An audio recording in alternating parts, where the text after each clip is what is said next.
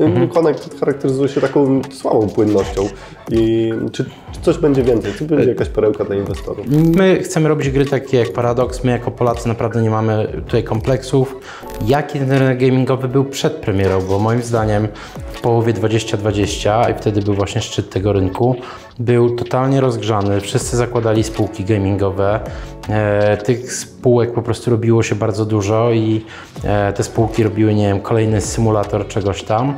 A jeżeli byśmy mieli troszeczkę powiedzieć więcej o współpracy z Jackiem Bartosiakiem? Bo ja rozumiem, że książki Cię inspirują, ale czy on coś merytorycznie też wkłada do...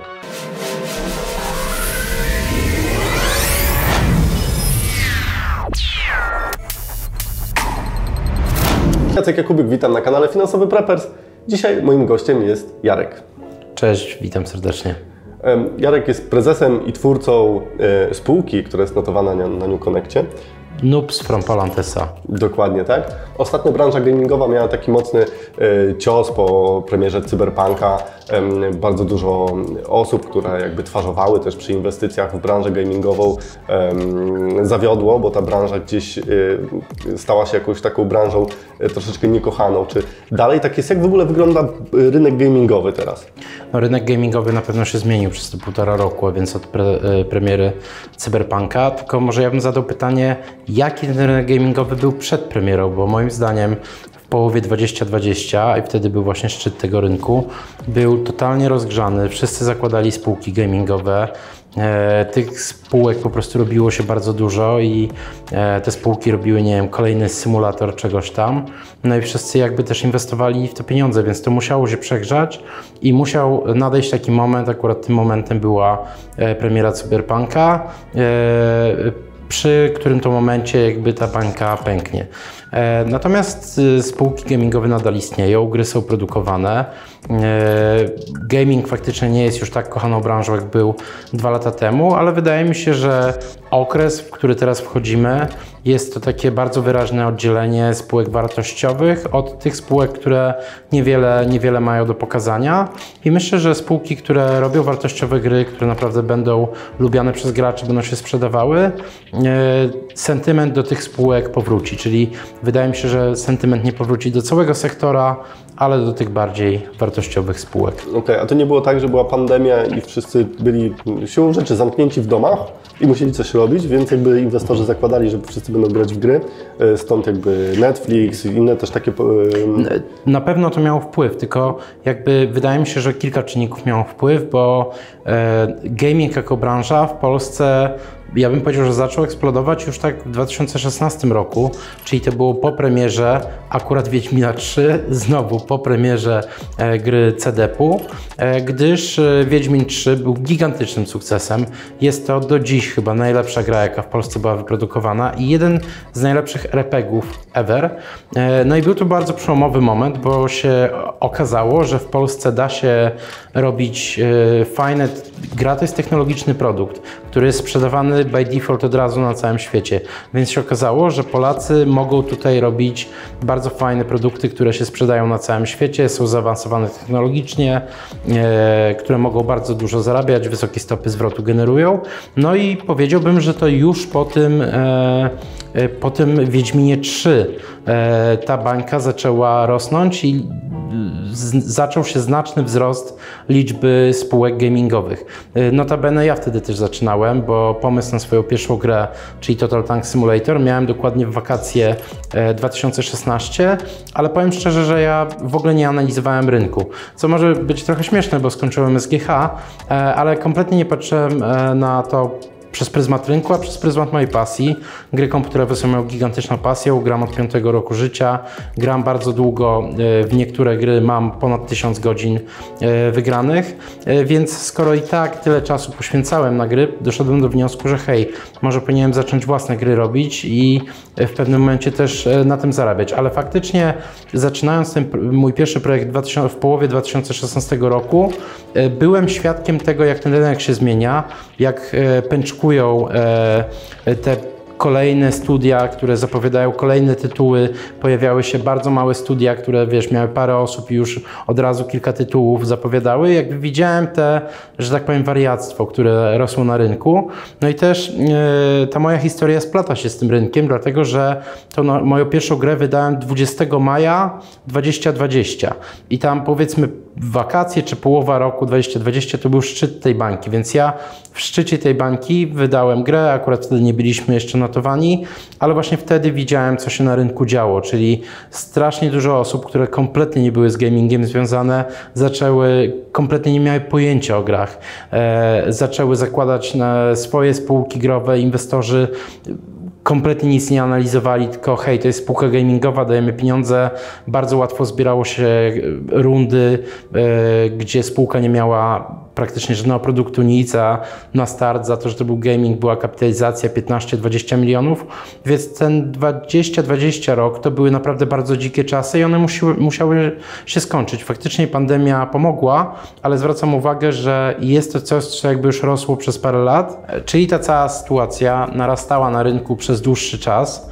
E, kumulacja tego była właśnie w połowie 2022 roku i to się zbiegło z pandemią, która na pewno też miała wpływ, ale e, ta bańka rosła przez parę lat i w tym 2020 pękła. I najbardziej charakterystyczne jest to, że w moim przekonaniu ta bańka rozpoczęła się od jednej gry CDP-u, a zakończyła się na premierze kolejnej gry CDP-u. Okej, okay. a gdzie jest Noobs w takim razie? Z, jakie miejsce zajmuje w rynku? Gdzie, gdzie Wy się pozycjonujecie, w czym się specjalizujecie? Jakie mieliście sukcesy, którymi możecie się pochwalić? E, Noobs jest e, spółką, która właśnie wyrabia swoją pozycję. Wydaliśmy naszą pierwszą grę, Total Tank Simulator. Tak jak powiedziałem, to był maj 2020 i wtedy, o ile dobrze pamiętam, byliśmy drugim najpopularniejszym tytułem w sprzedaży. E, sprzedaliśmy ponad 200 tysięcy sztuk e, tej gry, mamy wysokie oceny, e, więc jak na pierwszą grę te wyniki są naprawdę bardzo dobre. No i po wydaniu tej pierwszej gry musieliśmy zadać sobie pytanie, ok, gdzie idziemy, gdzie jakby dalej sterujemy tym statkiem, jakim jest Noobs. I odpowiedź była dla nas prosta, że robimy gry strategiczne. Są to gry, w które ja gram od wczesnego dzieciństwa. Mogę taką nawet śmieszną historię powiedzieć, bo akurat w tym roku 2020, który dla mnie był też takim bardzo transforming kill, bo wydaliśmy tą naszą grę, był ten szczyt bańki, ale również w wakacje 2020 miałem dwudziestolecie e, zakończenia mojej szkoły podstawowej. E, spotkaliśmy się wszyscy, no i wiadomo, tam wiele było tematów, wspomnień. No i jeden temat był, kto się czym zajmuje. Więc jak chłopaki mnie zapytali, czym się zajmujesz, powiedziałem, że no, ja robię gry. I wtedy wszyscy powiedzieli, ale gry strategiczne. Bo właśnie z tego mnie pamiętali, że, że robiłem te gry strategiczne. I teraz w ramach Nupsa dwie takie gry kończymy. Dalej z wydawcą włoskim 505 z którym wydaliśmy Total Tank Simulator. Jedna gra będzie już niedługo ogłoszona i będzie wydana na początku następnego roku. Będzie to gra trochę nawiązująca do pierwszego tytułu, e, przy czym będzie to gra, która jest taką turową, heksową grą strategiczną o czołgach z II wojny światowej. Coś jak Panzer General, jeżeli widzowie pamiętają taki tytuł. A e, druga gra, którą robimy z Five Five jest znacznie większa. Jest to również gra o II wojnie światowej, ale jest to gra Grand Strategy, więc najprostsze nawiązanie to jest e, e, Hearts of Iron, wyprodukowane przez Paradox, czyli jest to gra, gdzie mogę grać e, jakimkolwiek państwem na świecie. Rozpoczynam grę tuż przed wybuchem II wojny światowej i prowadzę te państwo przez ten konflikt. I na czym polega ta gra? Na tym, że prowadzę to państwo w sferze ekonomicznej, w sferze dyplomatycznej, w sferze wojskowej, więc jest takie fajne angielskie słowo statecraft i myślę, myślę, że to by podsumowało tą grę. Więc my jako Noobs chcemy stać się e, producentem dużych, poważnych gier, które sprzedają już znacznie więcej niż te 200 tysięcy sztuk. Chcemy, aby przynajmniej jeden z tych naszych dwóch kolejnych tytułów przekroczył kolejną granicę 500 tysięcy sztuk, więc chcemy stać się czołowym światowym producentem e, gier strategicznych i mam nadzieję takich gier, e, za które pokochają nas gracze. Mi się taka spółka New Connectowa, która zajmuje się gamingiem, kojarzyła z garażem dosłownie i z y, programistami, którzy są na zdalnym. Przyjechaliśmy do Ciebie do biura, e, jest mega fajna przestrzeń, mega dużo ludzi, e, widać, że te umysły jakby ze sobą em, się porozumiewa, porozumiewają i tworzą. Są też kąciki do zabawy, bo też y, szukając toalety wpadłem na stół do ping-ponga. Tak, mamy pinga. Wygląda to bardzo fajnie, tylko czy jakby to daje Wam jakąś przewagę, że wszyscy jesteście zgromadzeni w jednym miejscu, bo to chyba jest niespotykane w branży gami- gamingowej, że, że wszyscy są razem i wszyscy pracują. E, tak, wydaje mi się, że daje nam przewagę, bo w tym biznesie liczą się w 100% ludzie. Y, Nie mamy parku maszynowego, nie produkujemy, nie wiem, nakrętek czy czegokolwiek takiego. Mamy bardzo zdolnych e, ludzi, którzy pracują nad naszymi grami i to jest y, taka lekcja, którą wynieśliśmy z naszej pierwszej gry.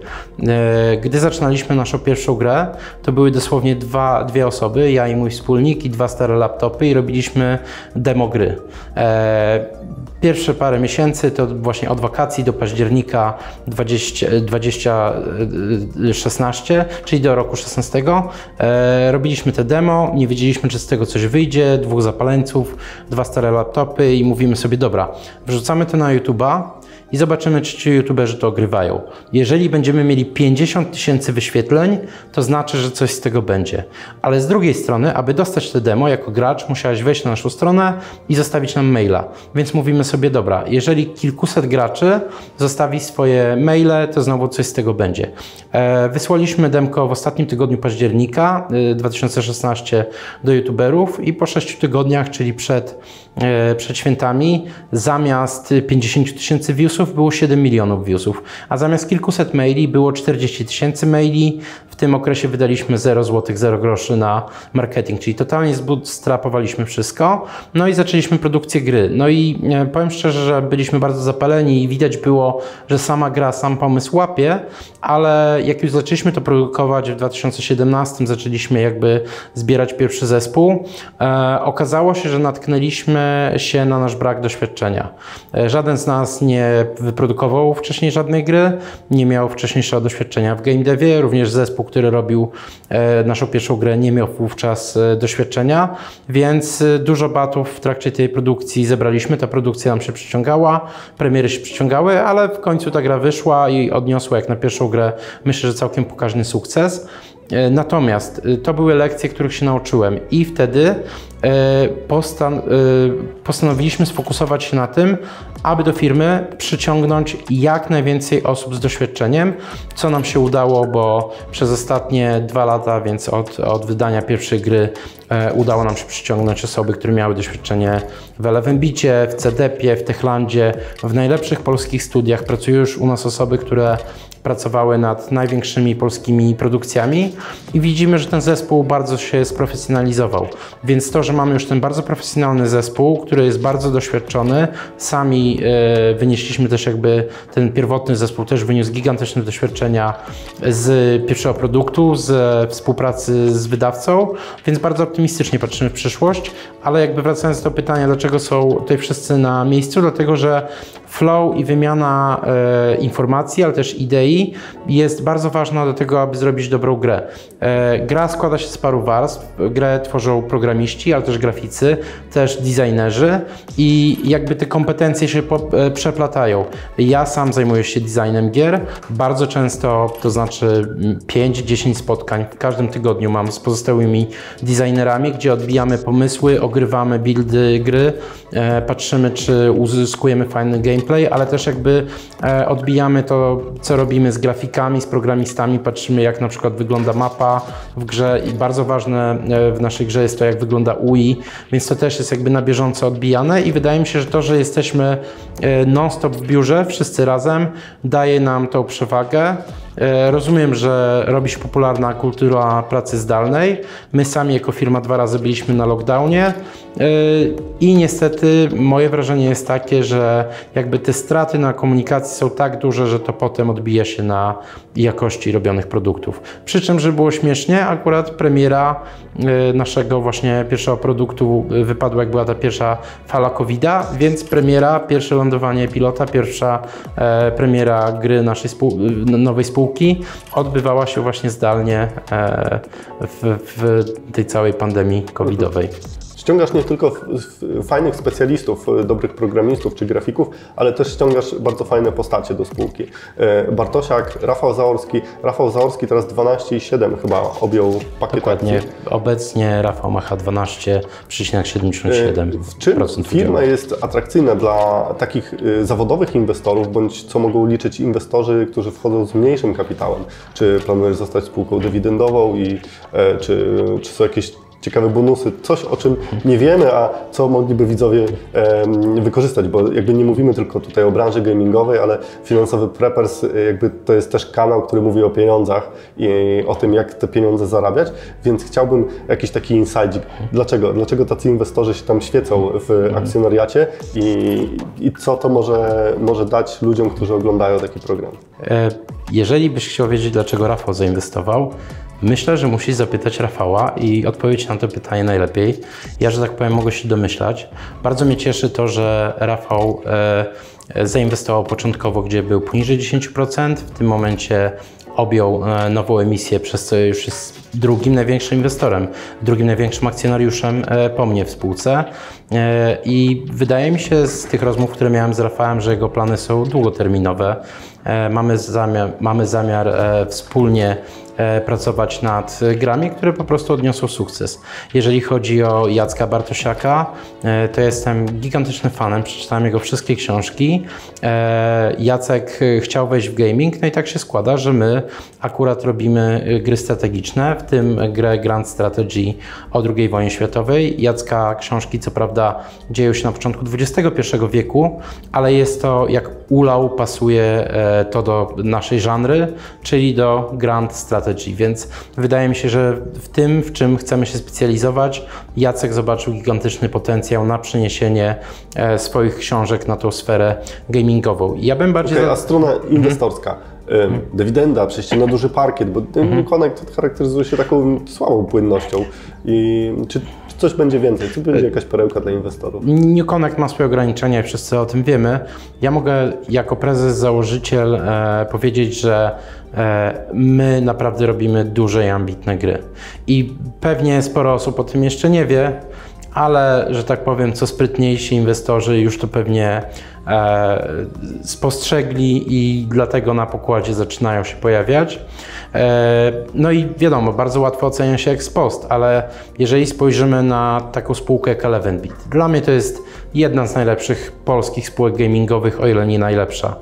E, Pomiędzy dniem, e, kiedy Eleven Beat e, pojawił się na giełdzie, a dniem dzisiejszym, nie chcę tu skłamać, mówię z głowy, ale z tego co pamiętam, kurs wzrósł ponad stukrotnie, więc była to no, niesamowita inwestycja, ale pewnie na samym początku drogi Eleven Beata e, nie wiem, czy wszyscy wróżyli mu sukces, a pewnie sporo osób e, e, w to nie wierzyło. Niemniej szli bardzo fajną, obraną przez siebie drogą, gdzie robią właśnie te meaningful games, które są bardzo ambitne, oparte o jakieś często wybory moralne.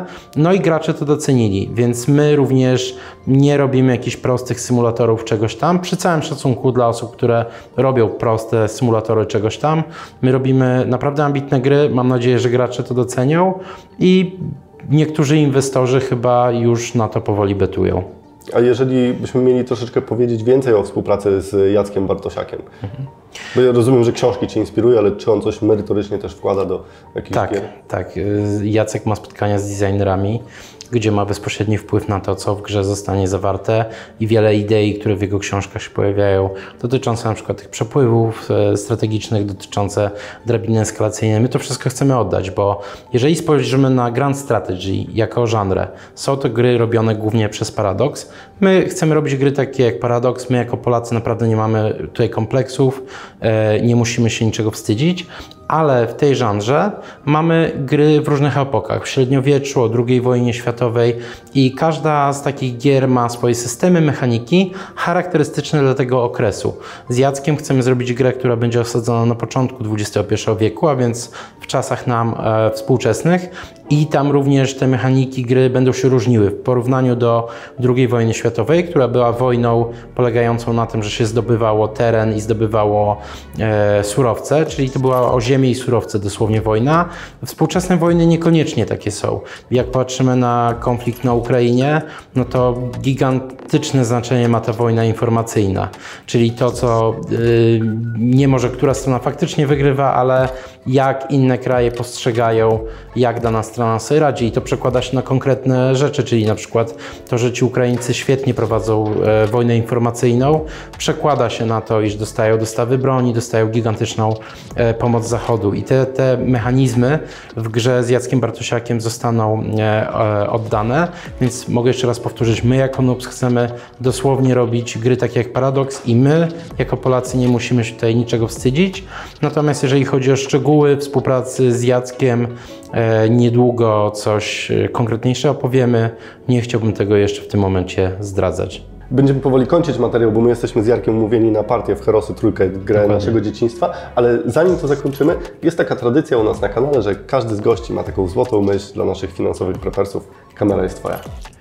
Ok, więc moja złota myśl będzie taka. Jeżeli chcecie zainwestować w spółkę gamingową, skupcie się na takiej, która robi bardzo ambitne rzeczy i gdzie founderzy tej spółki są pasjonatami tego, co robią.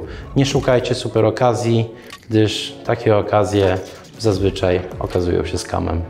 Napiszcie proszę w komentarzach, co Wy sądzicie o e, branży gamingowej. Czy jest tam jeszcze przyszłość, czy jest tam pole do inwestowania i czy ona jeszcze ma szansę odbić. E, ja bardzo czekam na najbliższe premiery i będziemy obserwować, jak to, jak to działa. A e, zapraszam Was na następny materiał za tydzień. Dziękuję Wam bardzo. Cześć.